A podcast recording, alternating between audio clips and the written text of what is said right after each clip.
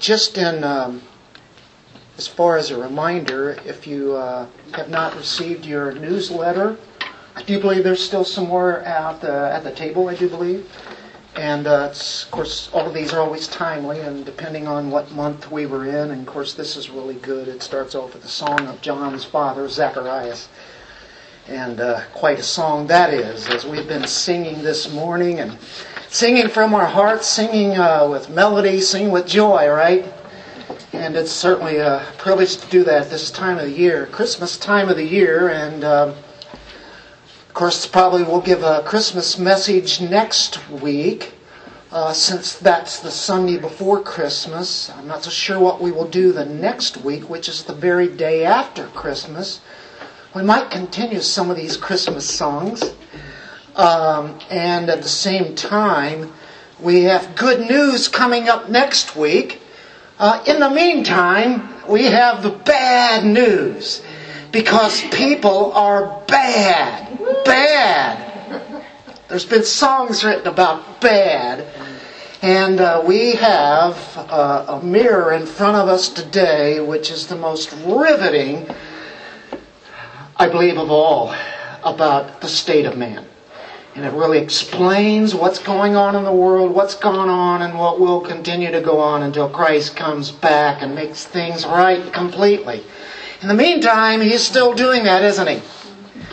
When you look at the Bible, what do you see the most? Well, you say, well, God, Jesus, the Trinity, heaven, all of those. And you continue to see them all throughout the Bible, don't you? Uh, the very greatness of God, it's what it's about. But also in the Bible, you see something that is disturbing, and it's the sin of man.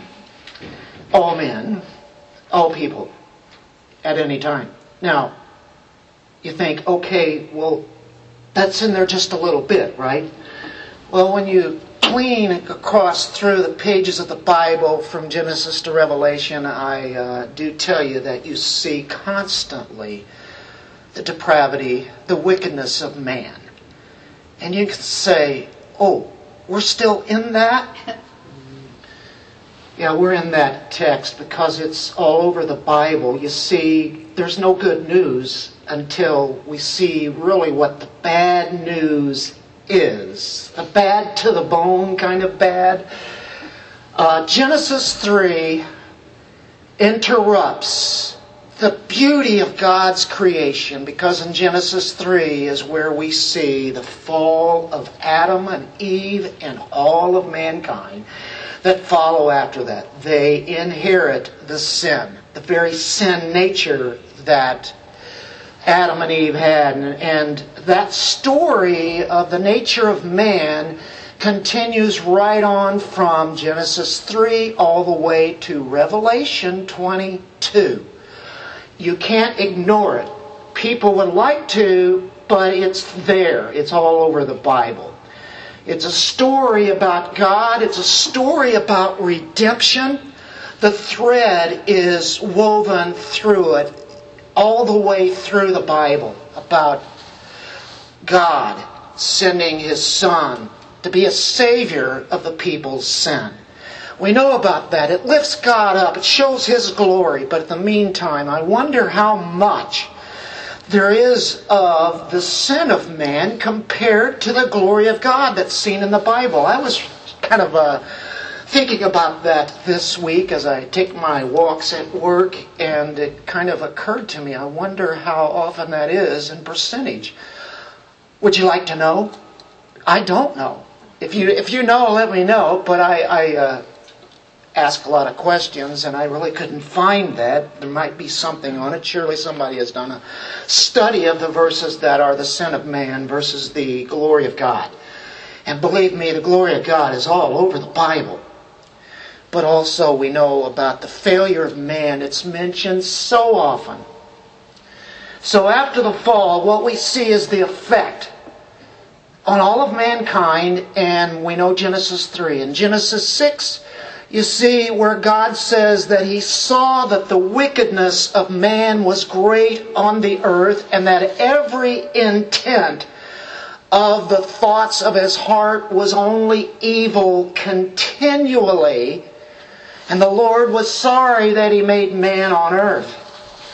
That's what we see, and throughout that we know that God then sent the flood and he brought that judgment upon the world. Everybody was destroyed except Noah and his family, eight of them, and they repopulated the earth. They multiplied and they do exactly what God doesn't say, or vice versa. They, uh, after multiplying, came together and realized that they wanted to make their own God. They wanted to make their own temples for their own God. As they had one language, they were one people with one language, and that reaps all sorts of havoc. And that's exactly what we see. God separates mankind, and they are no longer of one language, one tongue, and He gets them out the way that he needed to as he separates them. Then there's the judgment of Sodom and Gomorrah, and everybody knows something about Sodom and Gomorrah. It doesn't matter what language you speak, what nation you're from, what religion you're from.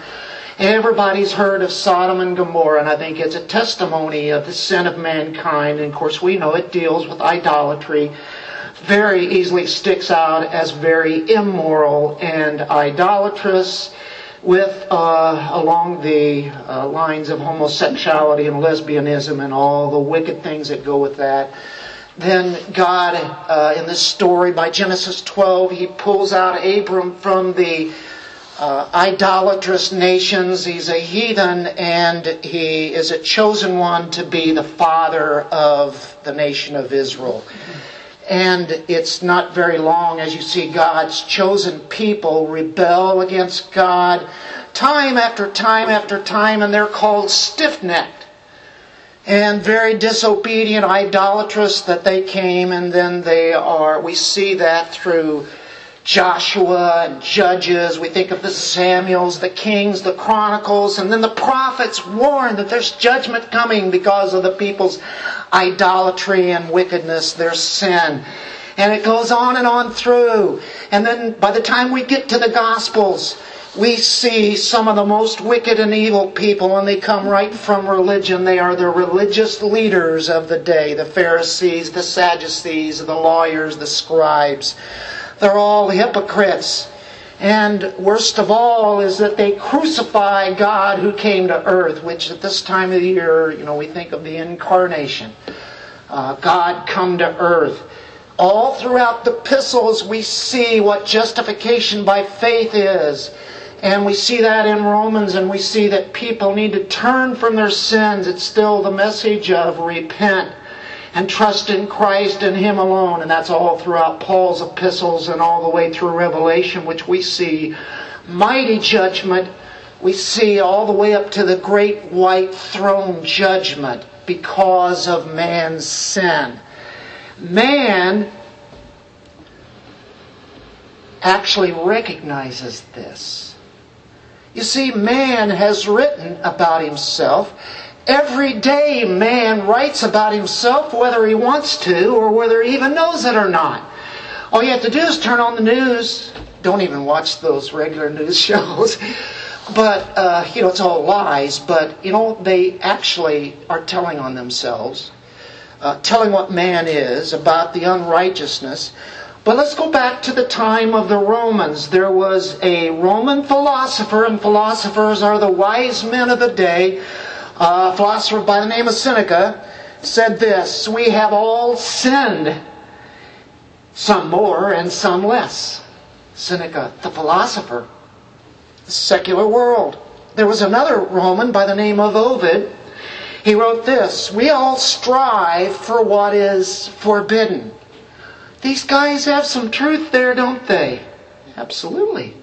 There's a Chinese proverb which says there are two men. One is dead, and one actually is not yet born. Speaking of the only kinds that you can really have the dead and the, the not born. It's talking about universality of sin. Everybody has sin. Nobody wants to talk about it today if they're unbelieving. They don't want to talk about sin because it's very uncomfortable. We hate it because it brings forth our guilt. You see, actually, most men, though, have to, and, and everybody, when I say men, accept in the abstract as a doctrine this depravity of man. It's a universal guilt. Everybody has it, and I don't think there are too many people that go around thinking or saying they're perfect. Now, they might think they're perfect, but I don't think you've probably ever heard of anybody saying that they are perfect.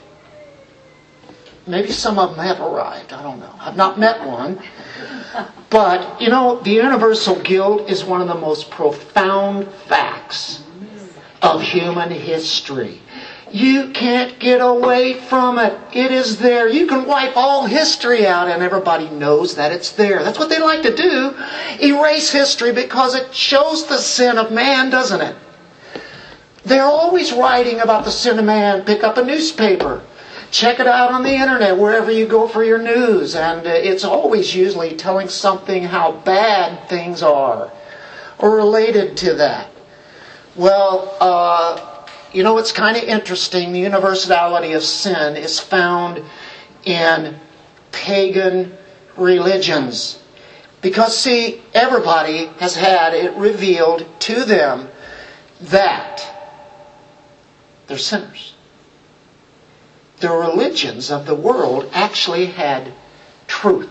The truth of the Word of God was gotten to everybody. Go all, all the way back to the Tower of Babel. Go back further. They all knew the truth, that there's one true God, right? And we've already seen that in Romans 1. There's one true God. They know that. But if you make up your own God because of your guilt, and you make up this God who has to be sacrificed to. You see, in the one true religion, there is sacrifice, isn't there? And it points to the ultimate sacrifice, which is Jesus Christ at the cross. They don't like that, so they make their own religion and they make their own way to feel good about themselves, so they sacrifice animals. And uh, in some cases, like uh, the god Molech, they would sacrifice their children, as we see in the Bible. How wicked can you get? But that's what they would do. Well, man offends his own gods. Imagine that. And so they have a sacrifice to placate, to please God, their God. So there's some kind of sacrifice that they do, they go through. And so somebody could say, well, I'm not of any pagan religions, I'm not of any religion at all.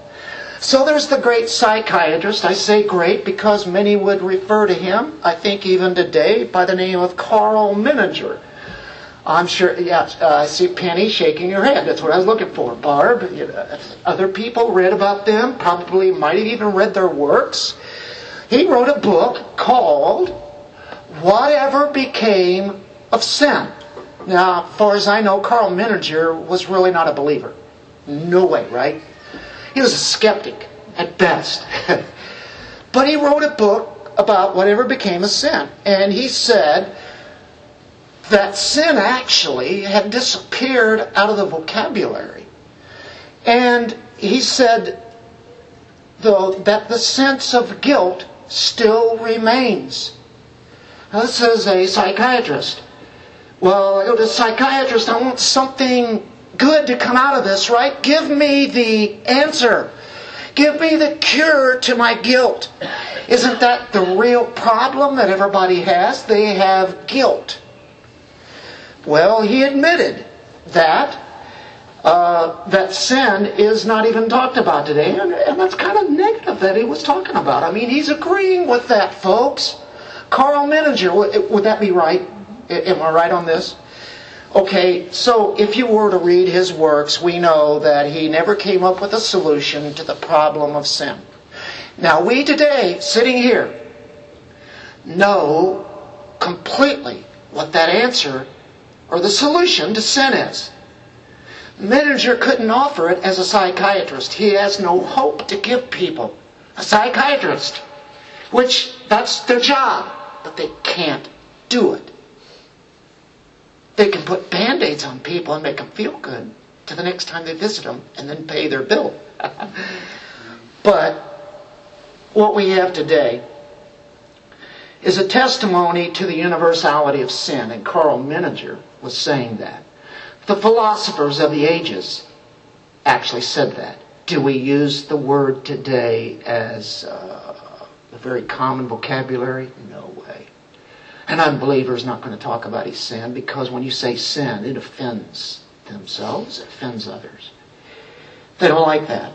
Maybe a little bit of a problem. Something like that, maybe, but never, you don't say sin. I want to tell you in the text that we have today is a mirror. It's a mirror that each one of us is going to look into ourselves. Romans 3, verses 9 through 20, and we're going to try to tackle every bit of that is the most riveting condemnation of man's sin of all condemnations. That's including what man has said about sin and what God has said about sin in particular verses. I think this one compilation here is the very thoughts of God wrapped into a huge package. It's the thoughts of God about mankind and it's for all to read and hear. So when you give the gospel, what do you give? You have to start with this message. You say, well, they won't like that. Well, okay, give your rendition of the gospel then. You have to start with the bad news. The universality of sin is made plain and very clear. So let's uh, read this text. What I just said is so condemning of man. What then? Are we better than they? Not at all. For we've already charged that both Jews and Greeks are all under sin.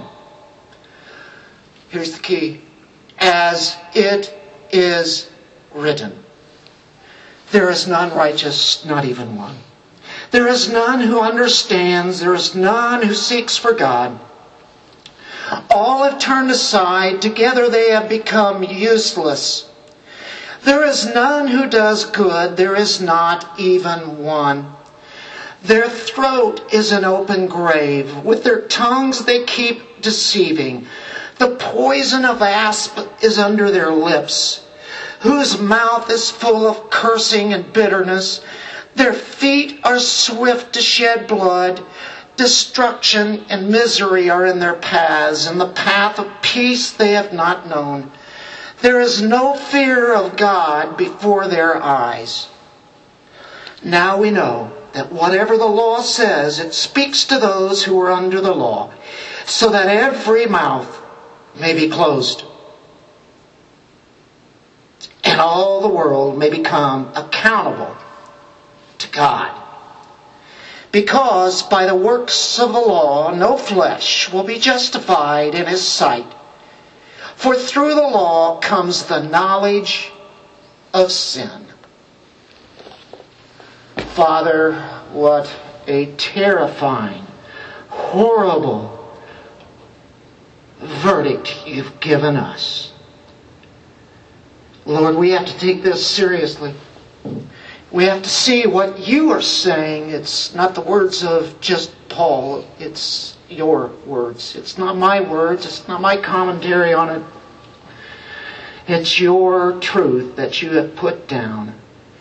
May we see what we once were and what we've been changed from. And if this, this is what we still are, may it be riveting right into our own hearts that we would see that we have a great need.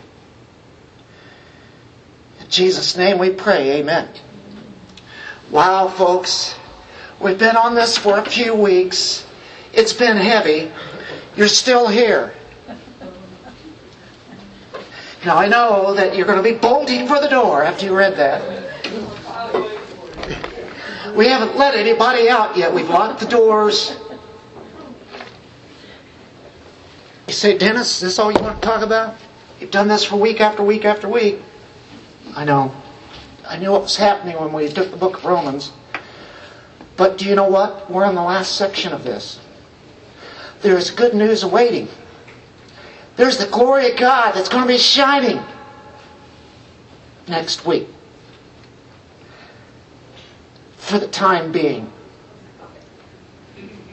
we look at the universality of sin. What I mean by that is it's universal. It's every man, woman, and child that's ever been born. It's ever lived on this earth. This applies to everyone. Nobody has an excuse. Nobody has an out.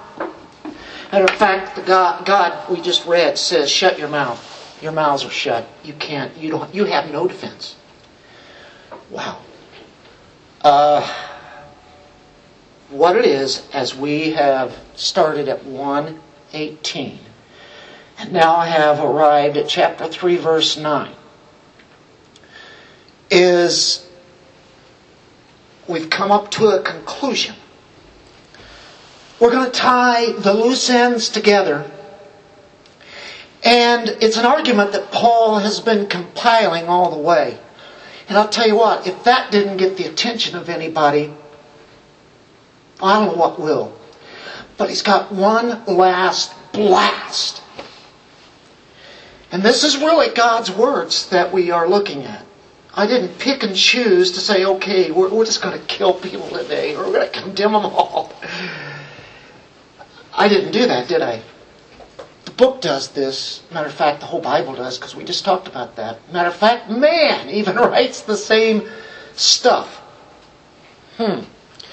Well, in chapter 118, for the wrath of God is revealed from heaven against all ungodliness and unrighteousness of men who suppress the truth in unrighteousness. So here we are, a, conclusion. He ties it all together, he's proving it, and uh, by the time we get to our end of our section a day, he will have proved it to everybody chapter 1 is the Gentile. They're all condemned. Chapter 2 is the man who is moral. He does good things. He looks great. People are amazed. They see, yeah, that's a good man. Jesus even said, There is no man good. Christ was the only good man. You say, Really? Jesus said Yeah, that's true. That's this is what really the Bible is about. Dennis, you just like to talk about sin and depravity. Uh, well, actually, to be real honest with you, I really liked it when we were in Revelation, the last couple of chapters, dealing with heaven. And I could just stay there. But I wouldn't be faithful to God or to you guys in preaching the Word of God. So, chapter 2 is not only the, quote, good man, but also the Jew. And then it could be asked, well, what advantage do we have if you're condemning us, Paul? Yes, says you have an advantage every way. You have the Word of God that's been given to you like it was not given to any other nation. And what we have now is like the whole of the Old Testament. And Paul is bringing it in like a mirror. And he's putting before all men for their faces is this mirror. This mirror is up over your head. You can't see over it. You can't see underneath it to look at other people. What you see is yourself. And we look into it and we see what we see that's in the mirror. The mirror is right here as we look at it today. What then? Verse 9 are we better than they? And let's start off, first of all, let's say Christians. What then? Are, are we Christians better than they? What's the only difference between us and the unbeliever? Jesus Christ.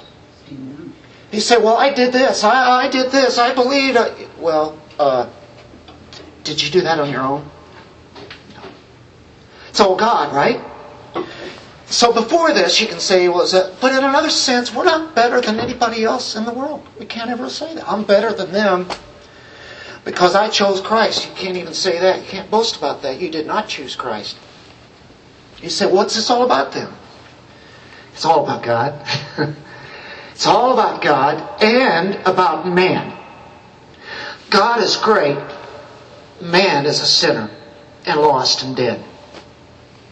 And he needs a Savior. So, are we better than they? How about the Jews? Are we Jews better than they? Well, they had an advantage, and that's what we talked about last week. What was their advantage? God gave them the oracles, the Word of God. They had it. They were responsible, more responsible than the Gentile. So he says, well, are we better than they? Uh, no, not at all. Uh, for we've already charged that both Jews and Greeks are all under sin. You're all under sin. You're all evil and wicked. Wow, Paul, I don't want to hear a thing you say from here on out. they had the promises, and yet they were under sin. Did you know what? How many times have we uh, ran into that word sin in Romans already? Take a guess. Zero.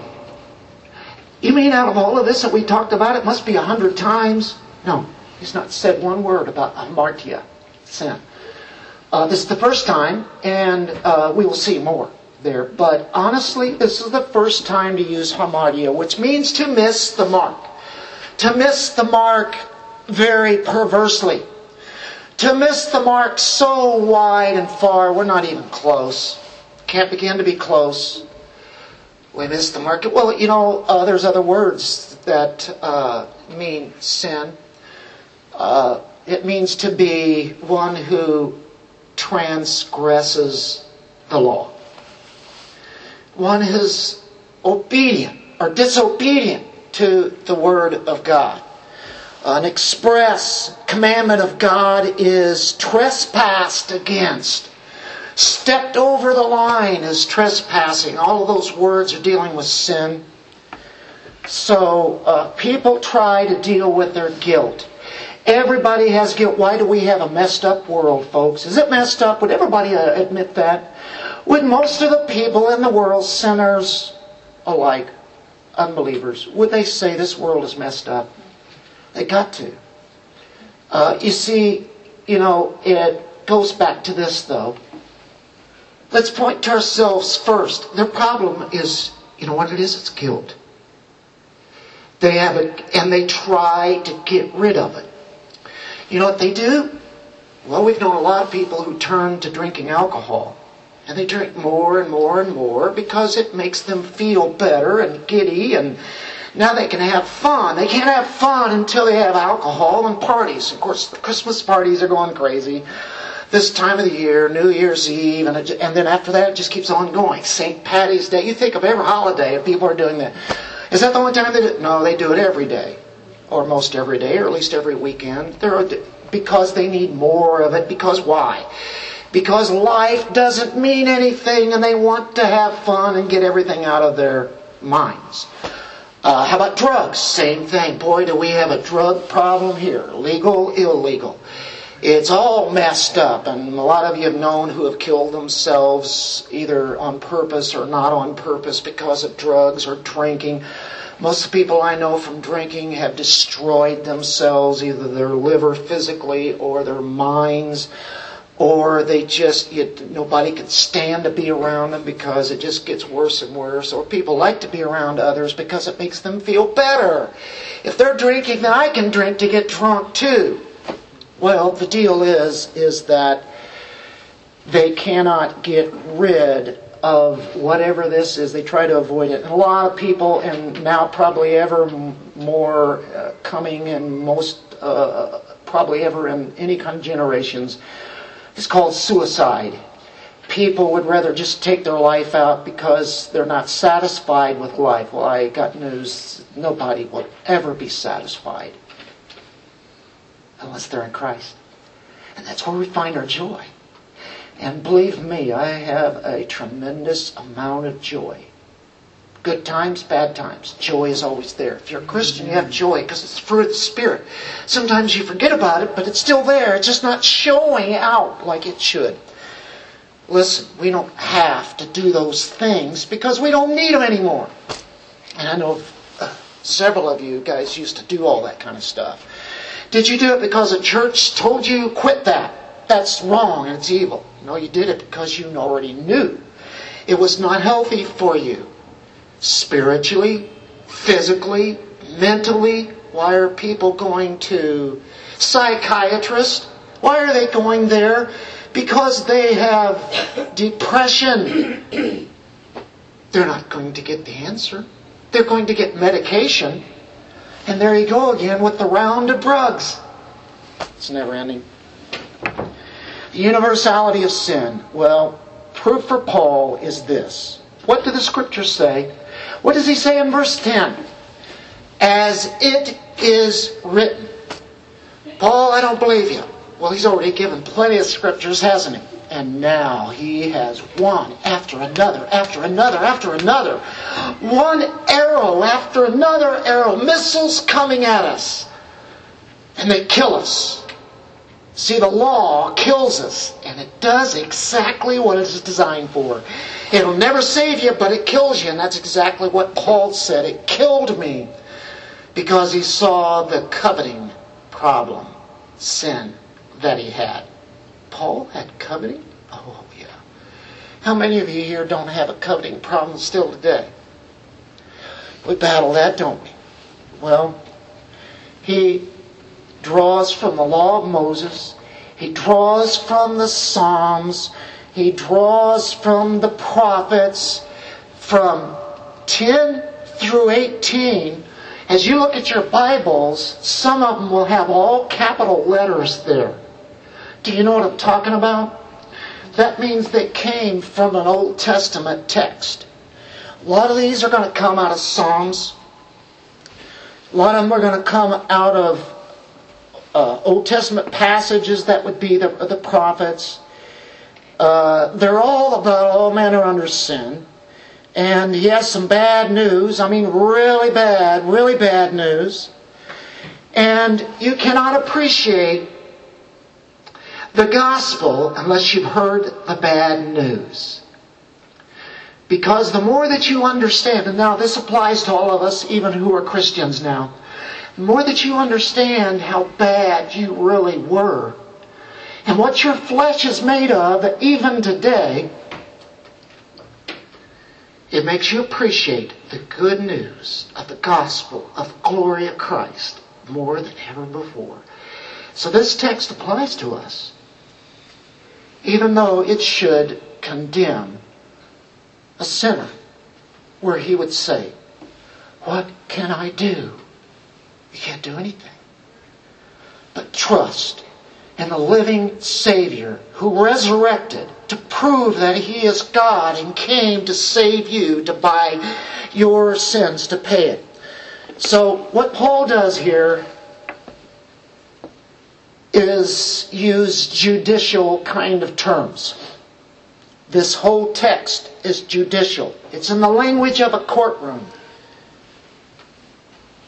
Can't help but think of Audrey here. As Paul has, con- has piled one bit of evidence upon another evidence upon another, you don't need this much. But believe me, there are plenty of people, but, but, but, but, and he just keeps piling up the evidence. It's all there for all to see. You know what he does? He treats this like a trial. And you have a trial, you have an arraignment. You have that, and you will have an indictment. And then you will have the verdict. We have all of that before us today. Make believe you are in a courtroom today before the very throne room of God. Put yourself into that position, and as you read and hear this, it should do something to you. No one can escape, escape this indictment. We find that man is sinful at the cross, the very heart of man the heart is deceitfully wicked. It's desperately wicked. Who can know it? Only God can really know what's here. But as you see what he says about it, now we have to say, I'm condemned. I have nothing to offer. That's where he wants to get people to know the truth. So he starts off with, and we're going to go through these rather quickly. Uh, we've read these probably many, many times. If you've been part of our Bible study for years, how many times have we gone to this? Anybody that preaches the Word, how many times do they go through this text? It's one of the best, and I think probably the best, to show that man is sinful. Well, I don't steal anything. I haven't committed adultery. I haven't murdered anybody. Uh, I haven't lied. we have liars and thieves and murderers and adulterers in here, folks. you see, he said, even if you think these things, it's in your heart. You're condemned. Jesus said that. He condemned us all. Okay, here we go. We're going to go and speed this up now. Some of these texts uh, come from Psalm 14.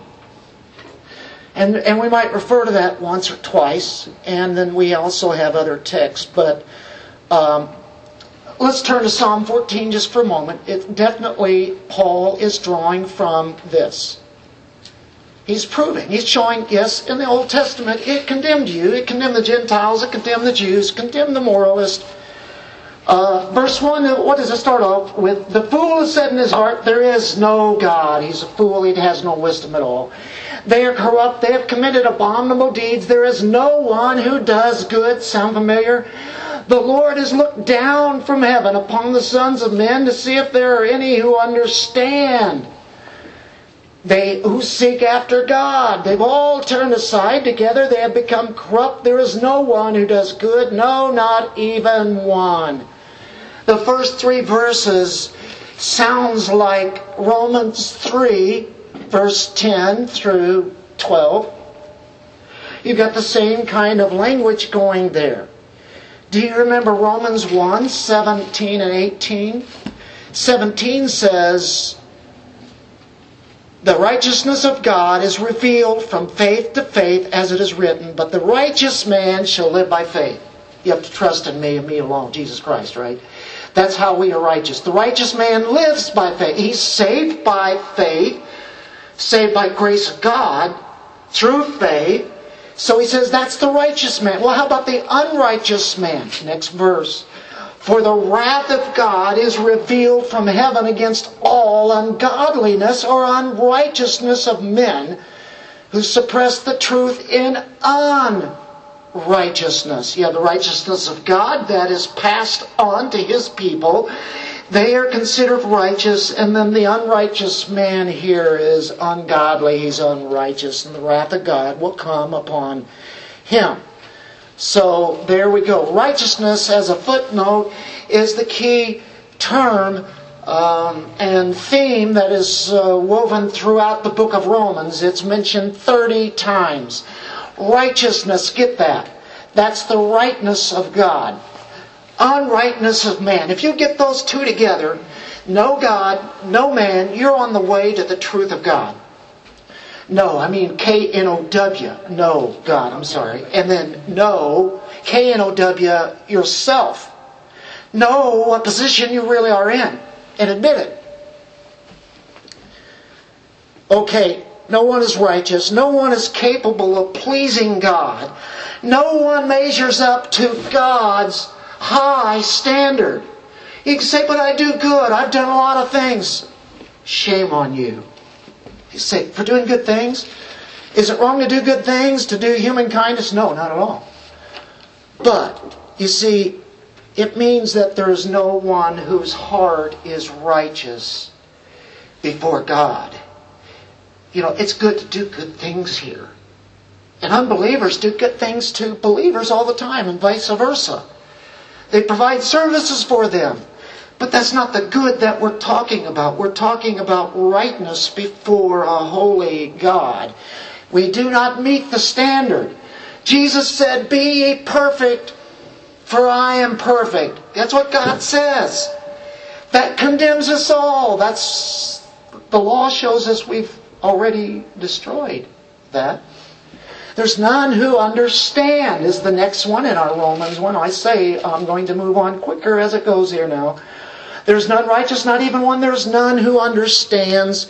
Look at Psalm 14:2. We were just back there a while ago. Uh, what Paul is doing is just drawing from the Jews' own Bible and saying, Don't you know this is what God has always said?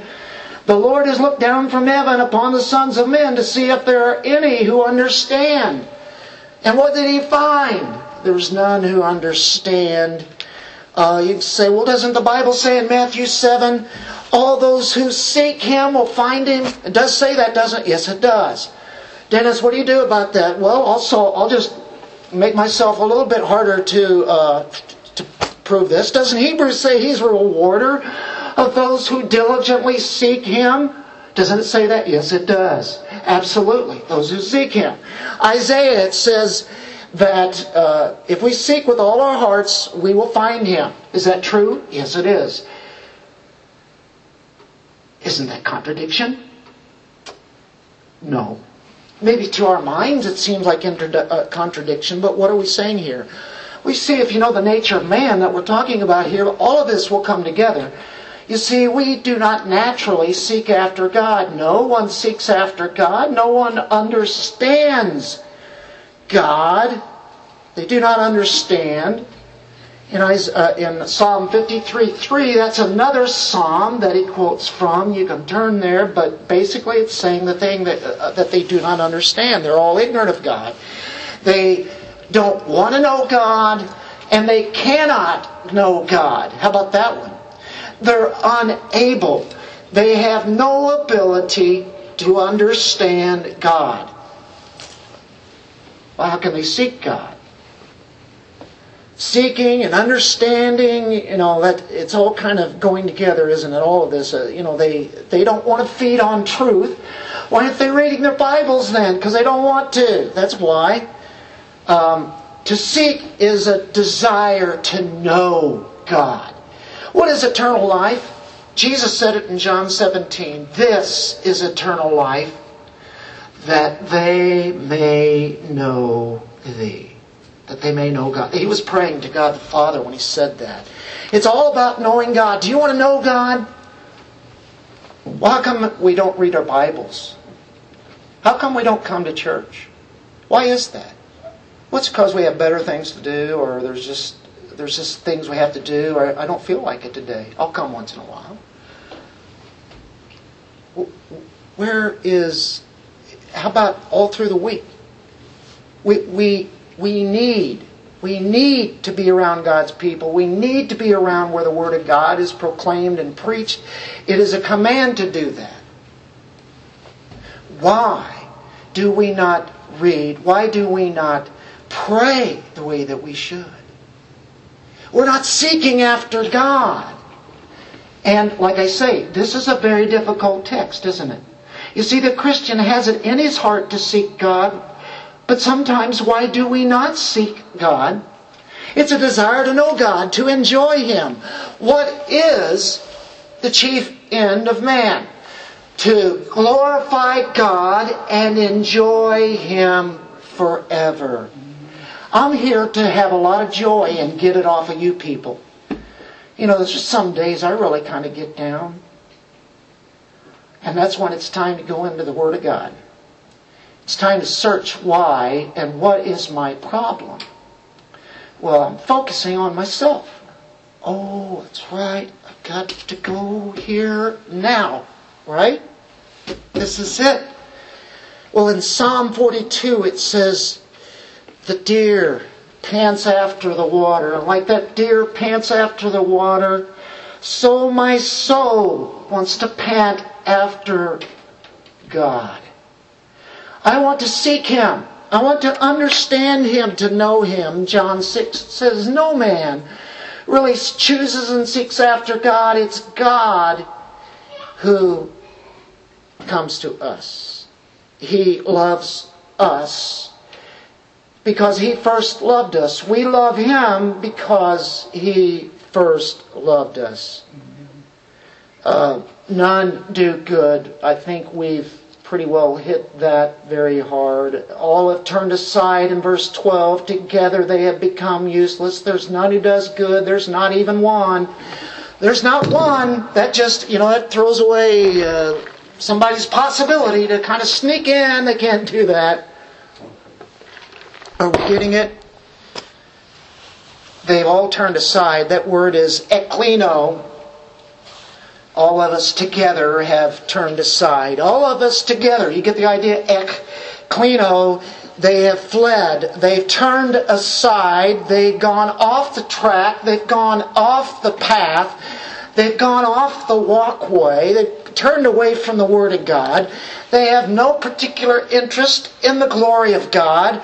That's not what they're about. They're not about the chief end. It's about their own glory. And then it says, they have become useless. You say, God, can you give us a break? Are you kidding me, God? You cannot say that we're useless, and that's exactly what he said. We're useless. What does useless mean? Well, collectively, we are all useless, and it's the, the picture of milk. Milk that goes sour whenever you were to take, uh, you may not like milk or whatever, you know, so you don't drink it, but you understand it. You take the milk, you pour it into a glass, you drink it, you go, ah, how old is that? You start looking at the carton, it's, it's rancid. It is no good. It's useless. Would you use it for anything? Put it in the potatoes or something? No, you throw it out. It's it's it's a it's a waste. It's rancid. It's corrupt. It's to be thrown away. That's the idea there of useless. Boy, God, can you give us a break? This is really bad. You know what we're doing? We are looking at a mirror. There's none who does good. We're rotten, we're corrupt, we're to be thrown away. Uh, how can I say it even more? We're rotten to the very core. This is all of us. We're rotten to the core. This is universal, remember. So now, we've gone through all that, and we've just got a little bit of time left, and really we're pretty well near the end, even though we have a lot of verses, and you'll see why it's going to go quickly. You see, we need to ask ourselves a question Are we ready for the most terrifying mirror that we have ever seen? You are going to be looking at the most terrifying, horrifying picture of yourself that you have ever seen. I thought what we saw was enough. Starts off with the top of the head and goes all the way down to the feet. He takes the anatomy. And he's still drawing from Old Testament passages. Wow. Uh, here's the mirror. Verse 13, their throat is an open grave. Starts with the throat, the mouth, the lips, everything. What he's talking about here is the mouth speaks, right? Did you know that you can learn a lot of things about people when they open up their mouth and speak? You will either hear glory to God or you will hear things that are not about the glory of God whatsoever. Some things are either here nor there, but uh, you listen to what that mouth says, and you can tell if you're a Christian whether they're a Christian or not very quickly, can you not? You say, well, we're making judgments. Well, God's Word makes judgments, but if they do not give glory to God and they speak, what they're doing is saying, this is what's in my heart. This is way I really am. I'm not holding any punches here when they speak. And so therefore, but Christians, let this be a warning. Uh, Paul quotes of, for this verse 13 and 14 out of Psalm 5, verse 9. He quotes out of Psalm 140, verse 3, and he quotes out of Psalm verse 7. They would have known this. They would have known the uh, scriptures, the Jew would. And in our New Testament, we have James 3 3 to 310, which talks about the mouth and the tongue, that it's a flame of fire spreading corruption everywhere. James really doesn't hold back the punches either, does he? The Word of God never does. That's why probably we can sound pretty crude sometimes, but uh, really, he's saying this. This is what people really are. This is, their throat is an open grave. Spend just a minute or two on this one because this is a gross picture. Nothing is more staggering and unbearable as far as stench is concerned than the rotting and corruption of a human body, especially after about three weeks laying in the grave and not covered up. It was, you see, what we have here, it's not about bad breath. It is about something far deeper than that. The grave is open. When people open their mouths, a dead man's stench comes out. This is God that makes this, and it's in the perfect tense. What's perfect tense means? It just keeps on going. Stinking. A stench. Uh, whenever there would be a dead man, and if they would uncover a dead man and people would see that, who knows what's left of it, let's say two weeks later, putrid, stinking, decaying corpse. I know this is rather crude as I'm saying this, but that's really what God is saying here because we don't understand an open grave. We know there's an open grave when you go to a funeral out of the cemetery and it's open to receive the casket and then they put dirt on it real quick. We don't have open graves, but if people, if the Jews would see that, it was, that was horrid. You'd never wanted for that to happen.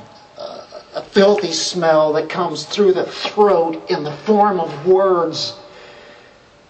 That's what he starts off with this in the mirror. And then he says, with their tongues they keep deceiving. It's still about speaking. They deceive with their tongues. Deceiving there is a word that would be used for trap or bait. A bait on a hook.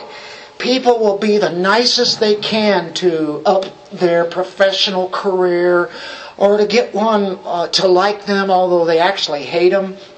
And if you were to go to parties, people will speak to you. You know, I don't go to parties, but they, they will speak to you how kind and how great and how amazing you are. And then they turn their back and speak over here to somebody else and they start talking about that person there, right? They deceive you and they say deceptive words. There's a fish hook there. It's deceptive. Uh, it's like a fish sees the bait on the hook and he says, Oh, lunch. They go right for it, right? Well, sometimes. if you have a good bait, it's time to, to get them, right? Reel them in. Psalm 52 2 says, Like a sharp razor is the mouth working deceitfully. Psalm 36 3 says, The words of his mouth are iniquity and deceit. Um, then the next one here in our Romans text, the poison of asps is under their lips. He uses a snake. And the poison that comes out of them, and, and you can think uh, a, they had a little poisonous uh, bag that was underneath the top part of the jaw. And whenever a snake uh, is alarmed, he goes and strikes what the victim is, and at the same time he has a wound, and now in that little bag is poison and he injects it right into the one who had the bite that he just gave. Uh, words are that bad. Boy, is it does it sting? Have you ever had some? Have you ever heard anybody say stinging words about somebody else? Usually not even true. See, that's what the mouth does. Have we ever offended anybody? Yeah, we have. We've done.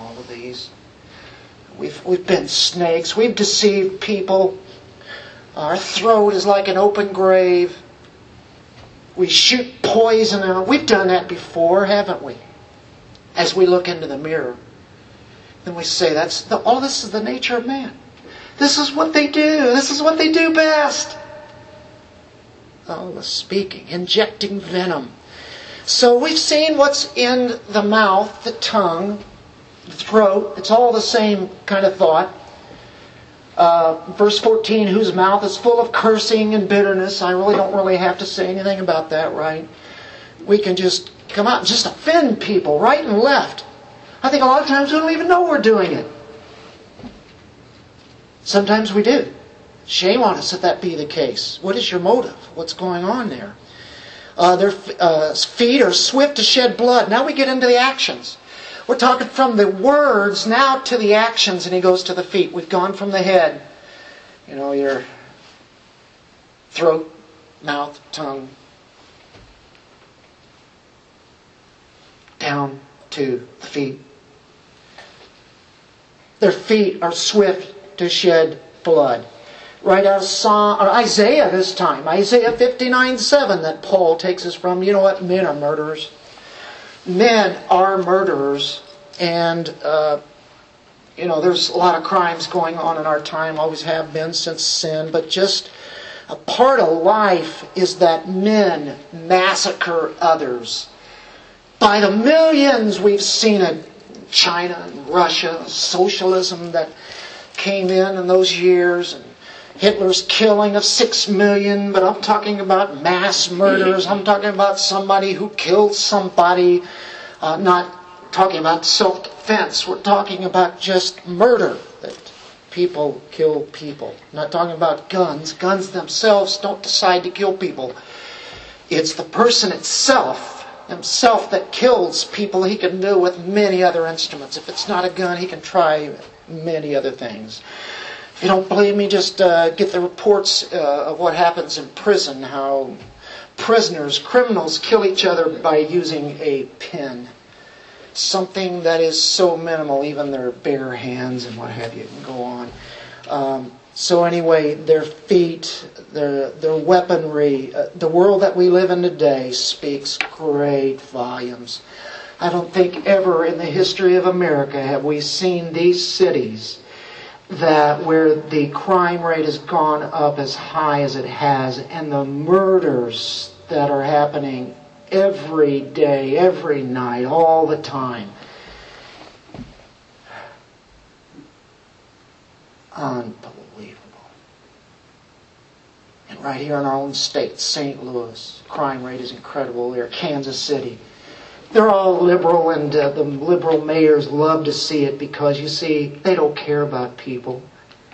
They know who's going to die anyway, and they don't care about them. They don't want them. They don't need them. They just need themselves. So, therefore, that's why we have a cry out for no cops. And now all of a sudden, some of them are saying we need the cops back. I wonder why.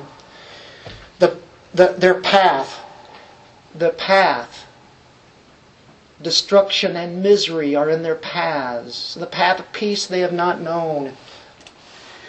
See, the path is really their walk, their life, what they do. Destruction.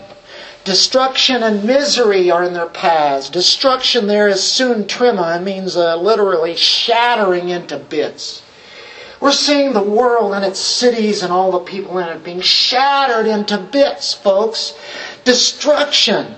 We live in a time of destruction and, and misery is there. It's suffering and distress. We've heard about it. It's actually happening. A, a painful physical suffering. It happens to everybody in every situation. It always has. The violence, the bloodshed, devastation. It marks all of human history. I think it is in the numbers now, though, that has never, ever been in our time. I've never seen this many murders. It's hard to understand. Murdering the unborn, murdering the babies, murdering kids, kids murdering parents. And to think that a lot of people are getting away with murder because if they're caught, they get in court, they are tried, considered guilty, they are put in jail, and then they are back out on the streets. No bail. So they might even commit one before they even go to court. No understanding of God's law, do they? Here's what happens. These are the results that you get. So now, these are all stark truths for all of us. By nature. There's no fear of God before their eyes, and there's the cause of all the problem. You know what the cause of sin? The fool says in his heart that there is no God. And then why does he say that? Well, you see, they don't want to know God, don't want to know His ways, they don't want to follow Him. All of these things that we've said. They speak evil of God. And so, therefore, uh, they don't fear God at all. That means to be in awe. It means to be to reverence. In another sense, it means to be scared of God, in that He's holy and transcendent, and we are not. There is that sense, a healthy sense of fear to reverentially awe God. He's holy. He is holy. You see, a mark of a believer is that he's a God-fearer. He knows that God is holy. He does not want to offend God with his mouth or by his actions. He does not want to sin. He has a sense of awe for God. Psalm 36 1, it says that there's no fear of God. There's an absence of that fear. All the previous evils that we've looked at now here in this text today, and all the indictments rise out of there's no fear God. And now we close it up. I do this rather quickly because we already know what the law does and it's done its job. In verse 19, now we know. And this is it. This, this is where the verdict comes. Here's the verdict right here. He's put everything out before.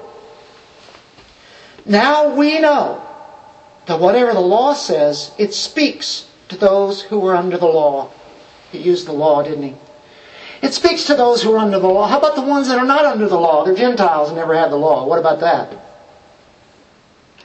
Well, you see, they have the law written in their hearts, their conscience bearing witness so that every mouth may be closed. They cannot say a thing. They have no other things to say. They can't.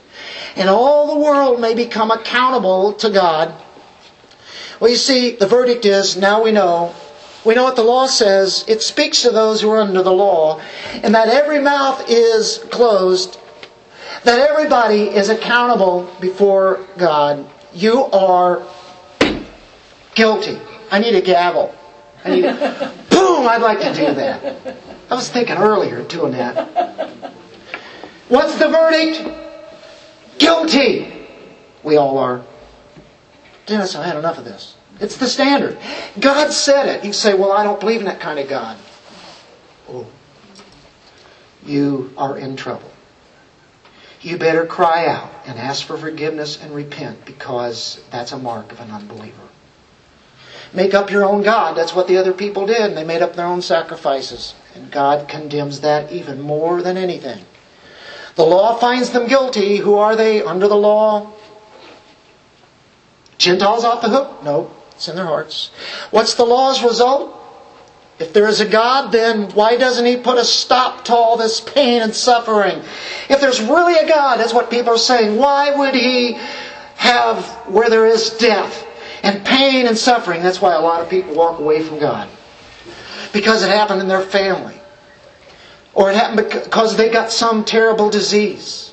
I don't believe in God, then they walk away. I know too many people, very close, that have used that one. That's probably one of the main questions, maybe the main one. I can't believe in a God that would do that. And you know what God says here? That every mouth may be closed. Who are you, O oh man, to speak bad back at God? So you can say, well, I don't believe in the Bible then. Dennis, that's just your opinion. Does anybody believe that? Am I just giving my opinion today? If I gave my opinion, you know what? I'd be saying, boy, isn't it a great day out there? Beautiful. You know, it's, uh, I'm going to have a good time and have fun. How about you guys? It's all just, everything is flowery and it's beautiful, you know? That's probably what I would do. Probably draw a lot more people. But I can't do that, can I? Here's what God says about us. When one is faced with the cold reality of the law of God, you know what? they're left without a thing. To answer, they are guilty. The law was a hammer, and it smashed all the self righteousness that people have. And we can't say, but, but, but, but, that, the mouth closed.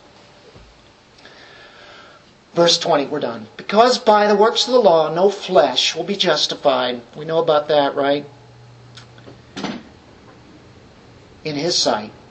For through the law comes the knowledge of sin. And that's where you're slain. We all have to die, either by the law and then go confessing to the Lord, or be killed by the law and go right on into hell. Which one would you take? Well, the diagnosis, diagnosis that we have here, it tells you what's wrong with you it tells me what's wrong with me. What it doesn't do is heal you. All it does is come in and rip you apart, and it makes you very mad. It isn't designed to save you or heal you or do anything for you to get you to God. The law did its purpose. For through the law comes the knowledge of sin. And if you've had that blessing today, Praise God because it makes you cry out and say, I need to be forgiven. I need the great Savior. That's what it has just done. You know what it is? It's saying you need to be healed. You look in the mirror and you say, I'm, I'm a wretch. Well, from our own perspective, if you're without Christ, you are in a hopeless condition. And you're left right at the end of verse 20. Because by the works of the law, you won't be justified in, in, God's sight. For through the law comes the knowledge of sin. And it's just been shown to you. And if you didn't believe it before, now you do. And guess what? That's where we leave off this week. This is where we have to leave off, and I can't go any further. We leave you unto the next part to be continued. Don't you hate those? I will give a preview. They always have previews, and in Galatians 4, and this is a little bit a part of the Christmas story, because usually you use this text for the Christmas story. But when the fullness of time came, God sent forth His Son, born of a woman, born under the law so that he might redeem those who were under the law that we might receive the adoption as sons. So I do wind up with a good note. But we're still hanging on verse 20. How would you like to just hang on that? Well, verse 21 is the glory of the gospel begins, and it burst out on the scene, folks. And we have a healer, we have a great physician, and he's the one who can put the balm in Gilead, who can make one right before God to make us righteous. I'm going to sing a prayer. You guys are going to sing with me. I don't have them up there on the screen, but it's from Joy to the World. The verse that we're going to sing is the third verse. And I will say the words as we do it, but we'll sing it too. The first line is No more let sins and sorrows grow. You see, this is the moral and the end of the story after we left off at verse 20. Nor thorns infest the ground. He comes to make his blessings flow, far as the curse is found.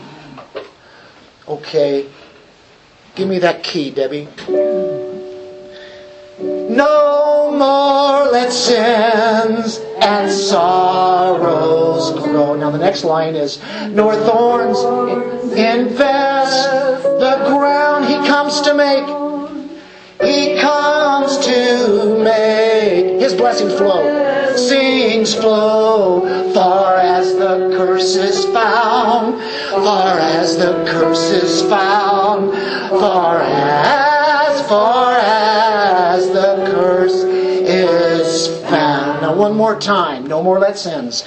No more let sins and sorrows. No thorns invest the ground. Or thorns the ground. He comes to make his blessings flow. He comes to make his blessings flow.